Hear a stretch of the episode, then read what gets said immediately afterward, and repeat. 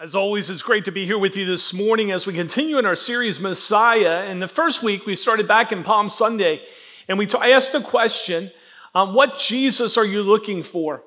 And then, of course, on Easter Sunday, we looked at Jesus as Savior. Last week, we looked at Jesus as Lord. And this morning, we're going to look at Jesus as Restorer.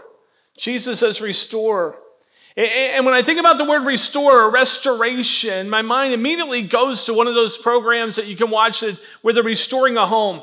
Have you ever watched one of those? And, and I'm amazed if you, if you have the lack of gifts that I have when it comes to people uh, working on such things. I'm amazed. It seems like miracle workers when they take these old raggedy homes and restore them to these beautiful, uh, back to their original looking, uh, beautiful selves. And when we look at what Christ does in the life of a person, when we look at what God is going to do and, and, and even the world in which we live, we realize that, that the restoration is, is, is similar, but obviously much broader in scale.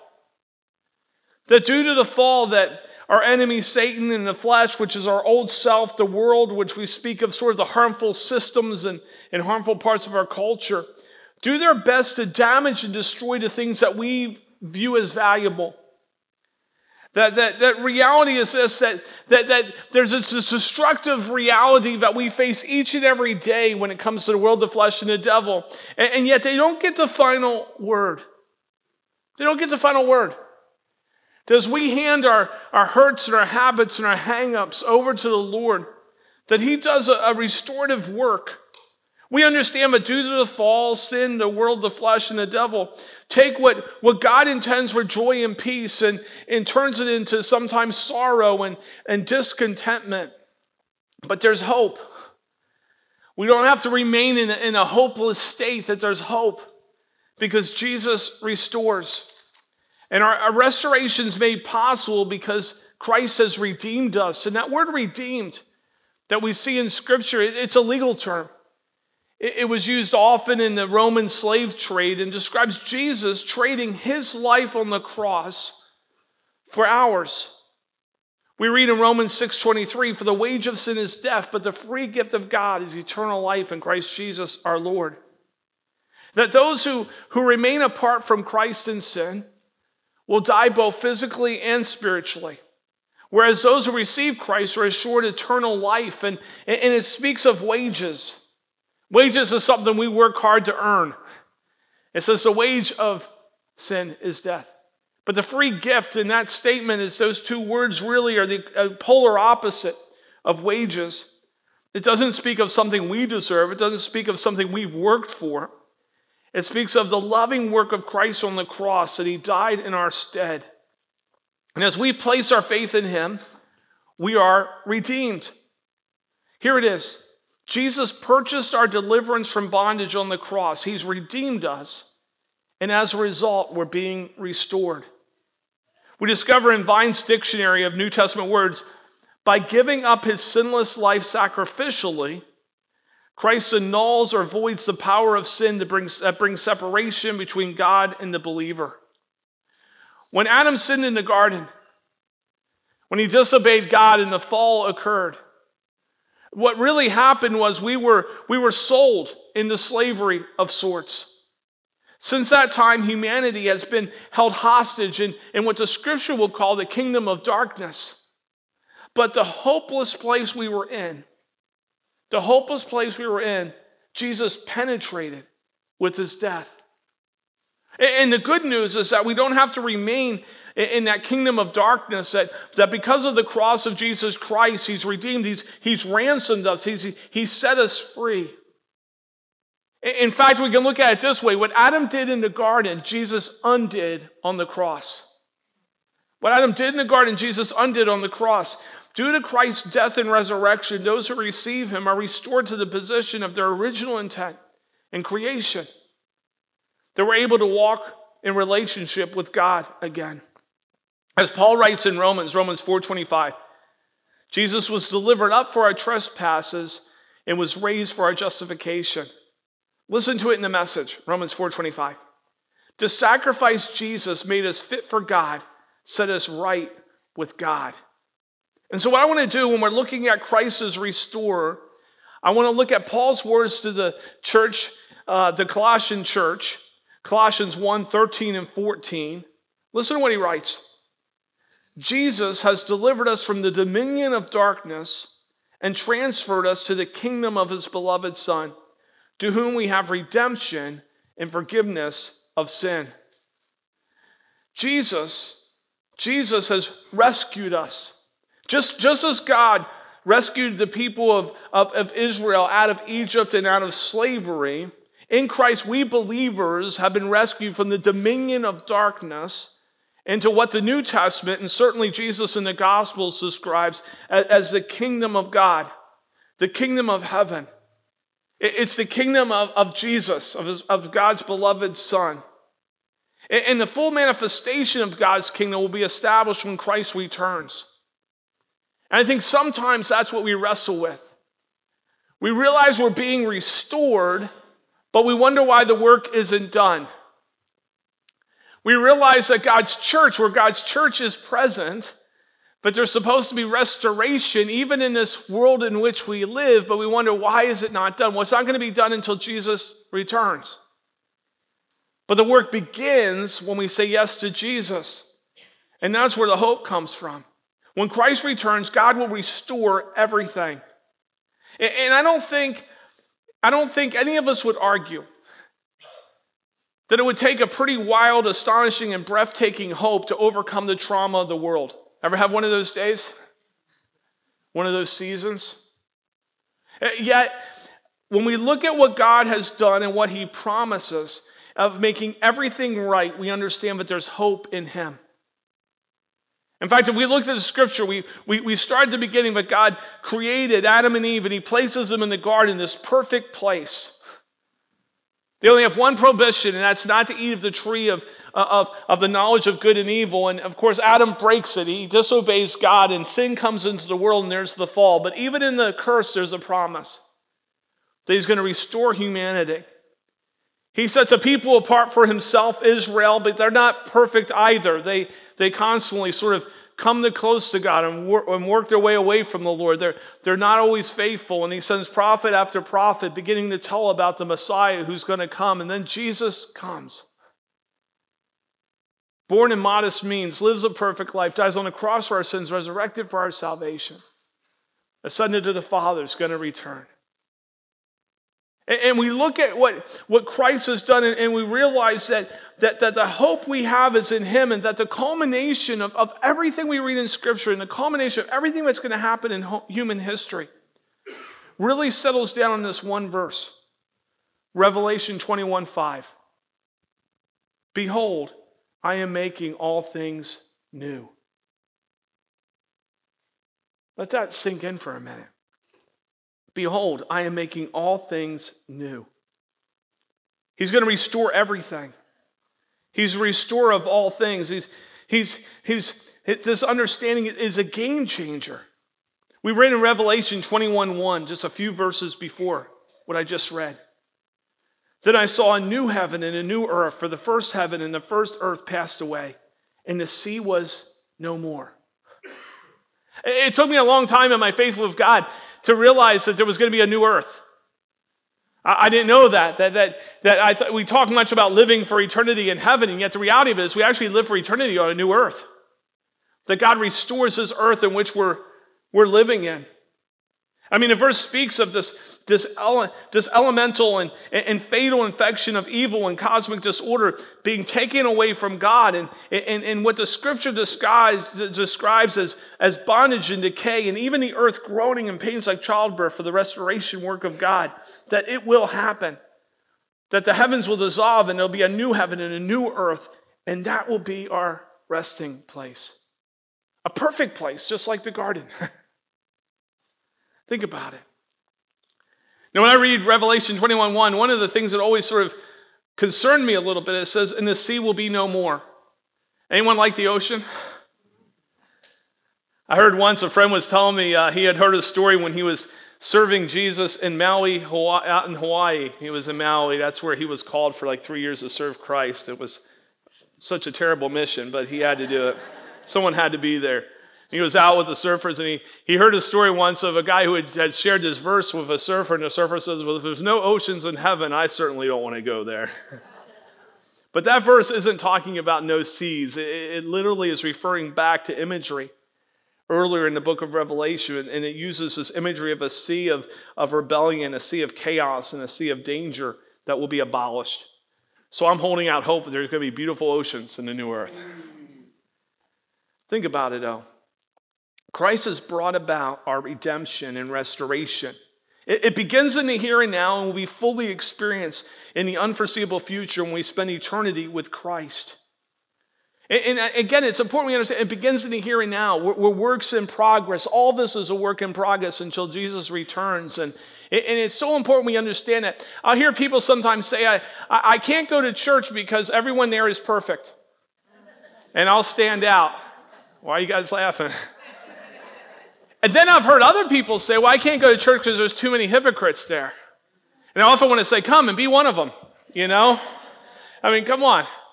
Uh, the reality of it is, I don't mean that really to be mean. I'm just being honest. Really, the truth is, we're not perfect yet, right, church?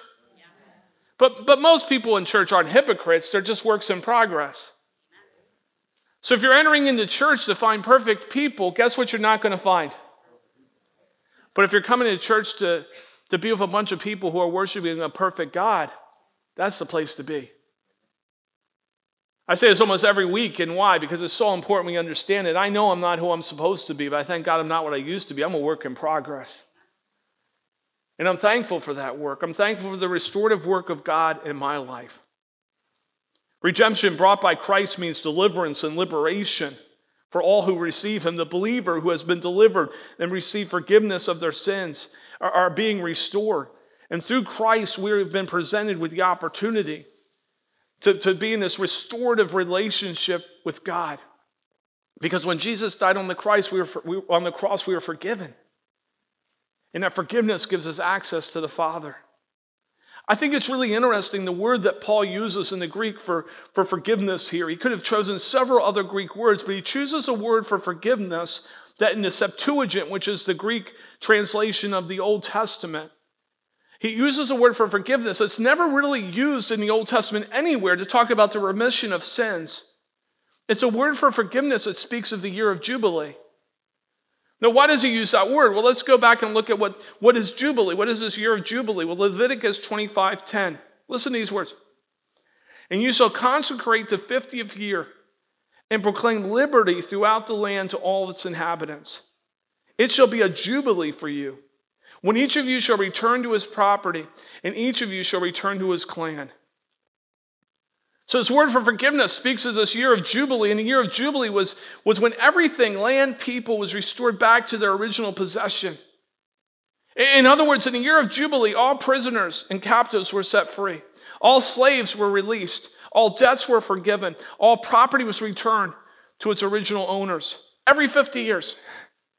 Now, the year of Jubilee was, was the means to restore this, this gift of the promised land back to its, its original owners. Now, why does Paul use that word that speaks of this Jubilee, this returning, this, this restoring here for forgiveness of sins? Well, here's the point. Again, there were several Greek words that Paul could have used for forgiveness, but inspired by God. He chose a specific word that carries this restoration and redemption because he wanted us to understand that the forgiveness of sins isn't just an act, it also is something that moves us into an action. That the work of Christ on the cross, this forgiveness, moves us into this restoration. I wonder this morning are you hoping for something new? I wonder this morning, are, you hoping for something new? A new in a, a new situation, a new self, a new perspective.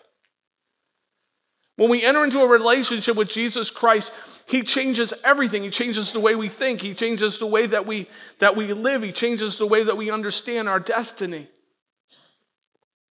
Listen to the Phillips translation of, of Colossians 1 11 through 14.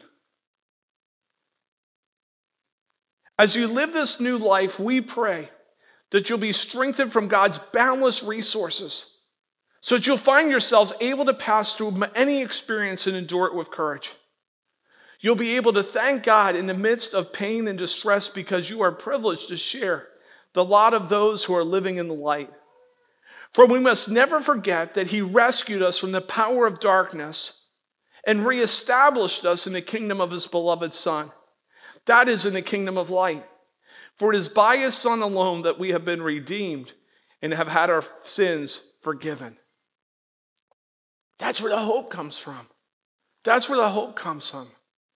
This is, this is God's original intent for us, and we're allowed to enter into it because of what Christ did. In fact, the, the cross of Christ for the believer is the year of Jubilee. The cross of Christ for the believer is the year of Jubilee, bringing us back to God's original intent, giving us hope for something new. Something new that begins in the here and now, and something new that will be finished when Jesus returns. So let me share with you three truths we need to know about restoration. The first is this restoration is a gift of God. God's capacity for restoring a life is beyond our understanding, but it's not beyond our reach. And we need to understand that. We, we may not always understand it, but, but, but, it, but it's not beyond our reach. And we don't have to understand the, the workings of God in order to embrace them, to come to Him. You know, when I watch those shows I start off with, those restoration shows, they do stuff that there's no way I would know how to do. No way at all. And you say, Craig, you're, you're overstating your, your inability to do such things. I just want to tell you, I will build something, and if you have enough faith, you go in and stand in there. I won't go with you. I don't have that type of faith. But I watch it, I, but here's the thing I don't have to understand it to appreciate it. I don't have to understand it to, appreciate, to, to appreciate it. I, I drove here this morning in my truck. I have no clue how that thing runs. I mean, I know I put gas in it and it starts most of the time, and that's a good thing. But I don't understand all of it. But you know what? I, I don't go, well, I don't understand it. I'm not going to drive it. I don't understand. I'm not going to drive it. We don't have to understand all the things of God in order to receive the gift that He has for us. We just have to believe. Secondly, restoration is a part of God's healing process for us. God's healing in our lives of our hearts and our habits and our hangups begins when we, when we, when we come to Jesus and is fully realized when we see him face to face. And I think sometimes it's really hard for us as believers, especially when we're walking with Christ for, for, for some time, to explain what God has done for us. I mean, we can tell this story, but there's just parts of it that's beyond explanation, it's beyond understanding. It's, it's just Him. And when we don't have to understand it all in order to embrace the healing power of God. I ask you again this morning are you looking for something new? Are you desiring healing?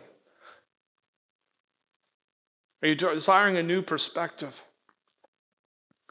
Thirdly, restoration is the work of God's family in cooperation with Him. As God's family, and by the way, when I talk about God's family, I mean us, the church. It's us, the people of God. As God's family who have been redeemed and restored, we're given the power and privilege of reflecting Christ's love to those around us to make a difference.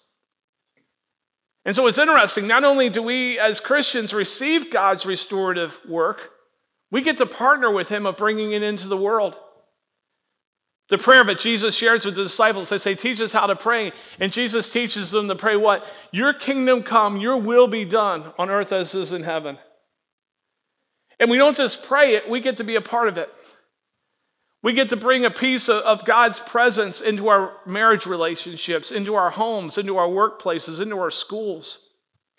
In fact, every single morning I pray for us as Crosswinds. I pray wherever a person sets their foot as a Crosswinds person, but they would claim that place for Jesus. Whether in their home, whether at school, whether at work, whether they're walking down the mall. That we'd bring a piece of heaven with us. Now, by the way, in order for us to bring a piece of heaven with us, we got to allow God to place a piece of heaven in us. Amen, church? We got to get rid of our stinking thinking and, and allow ourselves to see the things that God wants us to see and perceive the way that He wants us to perceive and live the way He's called us to live. Again, as a work in progress. But restoration is the work of God's family in cooperation with Him. And these three truths are worth remembering. See, the, reality of Christ's restorative work in our lives and in the complete restoration of all things should change the way we think. It should impact the way that we, that we live. I was thinking about this. I went back to my school days, and, and I was one of those kids that when I went off to the first day of school, one of my first questions I wanted to know, and it would ask my mom, is when's our first big break? Any students like that out there? When's our first big break? How far are we to Christmas break? How far are we to summer break? And if I knew that break was coming, I could, I could go through school just fine. But if you had sent me off to school that first day, especially my senior year, and I didn't know graduation was on its way, I couldn't have done it. Knowing there was an end gave me hope. Church, knowing what God has in store should give us hope. What we go through on this side of paradise is temporary. But knowing that there's more gives me hope. And we can rest assured that God, even now, can give us that hope. You say, Well, you haven't seen the new earth. Well, no, the new earth isn't the new earth yet. But I knew God is faithful to his word. I have a friend, a really good friend. I, we've been friends since our college days, John Baker. John Baker is a pastor outside Cleveland, Ohio. About a year and a half ago, he was diagnosed with pancreatic cancer. The doctor gave him a horrible prognosis. But he got connected to an individual who was connected with the Cleveland Clinic and, and, and then with someone from Mayo. And Mayo and the Cleveland Clinic decided we were going to work, they were going to work with John. And so he's in this program right now where these two great powerhouse medical centers are, are working with him with his cancer, and he's, he's got some hope. But, but I've been following him as he's on this journey, and what's been interesting is he's not one of those Christians that, that's fake. Like he's real. And sometimes he'll let me know what's going on, and he'll just say, you know what, today was a tough day. And there's no anything else. It was just a tough day. That's okay. When he goes in for his treatments, he'll often say, Hey, look, you guys are praying for me. Send me some prayers because I'm going to be sitting around for a while. he said, I want to be useful. So he, he prays. And, but one of the things that's challenged me so much as I've watched him in this journey is he's come to a point where he's like, My body is God's body. and he's he, he, a couple of times has, has, said to me, he said, you know, as he's writing out his his his messages to me, he said he says this, he says, I can't wait to get that new body. You do realize, right? Come on now, maybe you're new to all this Christian thing. You do realize we get a new body when Christ returns. I cannot wait for that's one of my favorite promises in all of Scripture a new body. Amen. But he's like, I want to get a new body. It's like he's, he's, he's getting this deeper understanding of who God is in this relationship with him. And it's, it's impacting me, it's impacting those around him. As he's like, Yeah, today was a tough day, but Man, I'm His. Man, I got hope in Him. I don't know how this is going to end, but I know how everything ends, and I'm on the winning team type of thing. Does that change our perspective? Jesus is our anchor. You say, how do you know? Hebrews 6 19. We have this as a sure and steadfast anchor of our soul, Jesus Christ a hope that enters into the inner place behind the curtain. Of course, that inner place behind the curtain was in the temple as the Holy of Holies, and no one could go but the high priest and, and certain priests that were chosen to clean it. And, and it was a, a unique place that most people were never able to enter into, but Jesus was able to enter in. In fact, when he died, the curtain that separated that Holy of Holies for the rest of the people was torn in two as a way of saying that through Christ, he's our anchor. He's the one that allows us to go through all things with him. He's the anchor.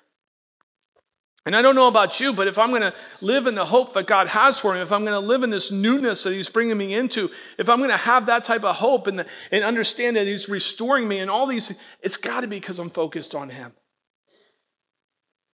Because if I focus on myself, if I focus on the world around me, things get chaotic quick. Come on, church. There's only one anchor, and it's Jesus.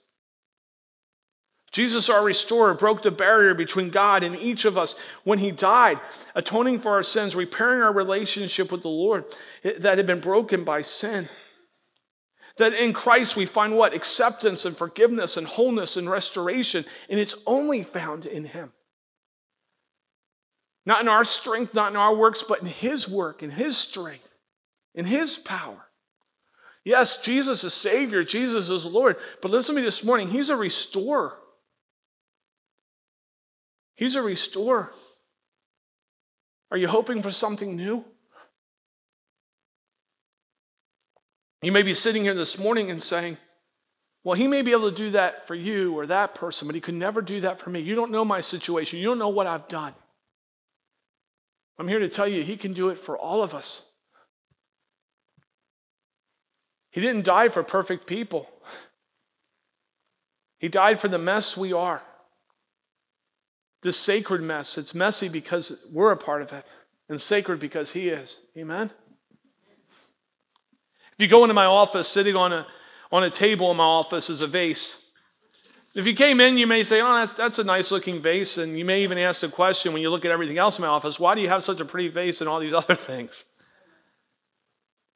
Well, I heard about this particular type of vase years ago, and I just had to have one. It's, it's, it's a raku style vase. A raku style vase, raku is a, is a, is a way of, of firing up a vase, it's a way of making it that comes from a traditional Japanese method of, of low heat. It's low heat until it's red piping hot, the pottery. And then you take that pottery, it's red piping hot, and you put it into a container of trash.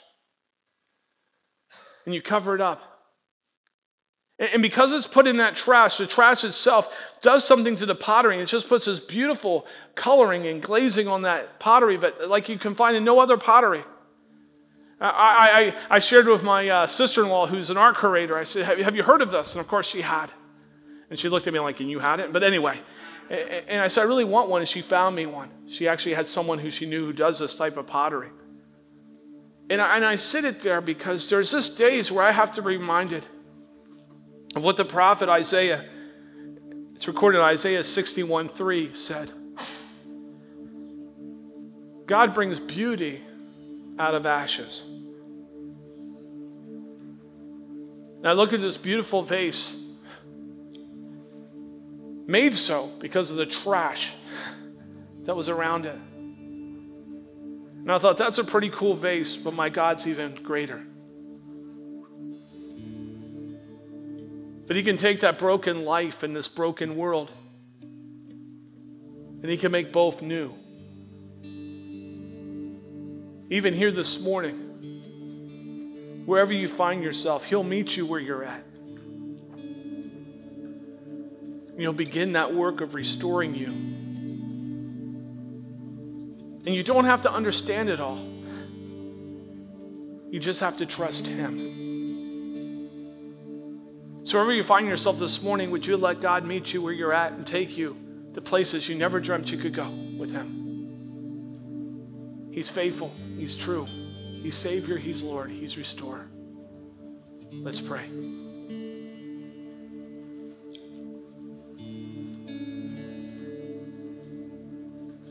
Father God, thank you so much for your profound love. And I say profound love because it is. It's so profound because it's loving us when we were unlovable, loving us, Lord God, when we didn't have a care in the world for you. In fact, the scripture is really clear. You died for us while we were still your enemies. That's love.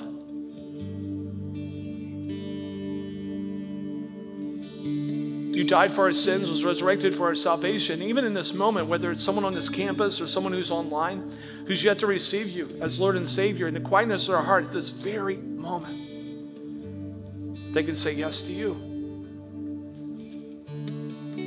You've been pursuing them. They may not realize it, but you've been pursuing them.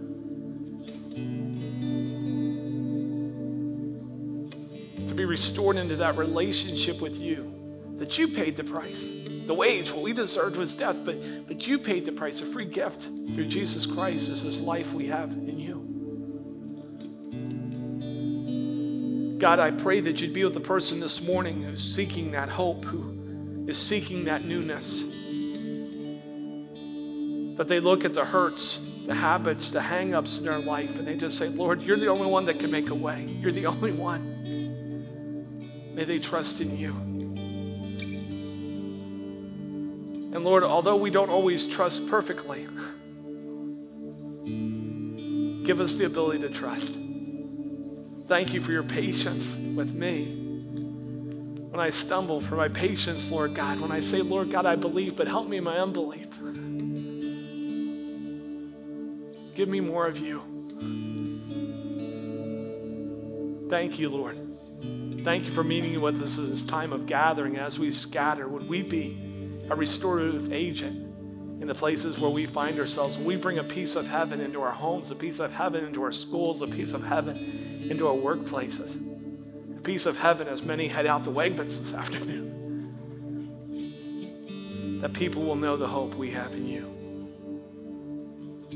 Thank you. Thank you, thank you, thank you for loving us so much. In Jesus' name, amen.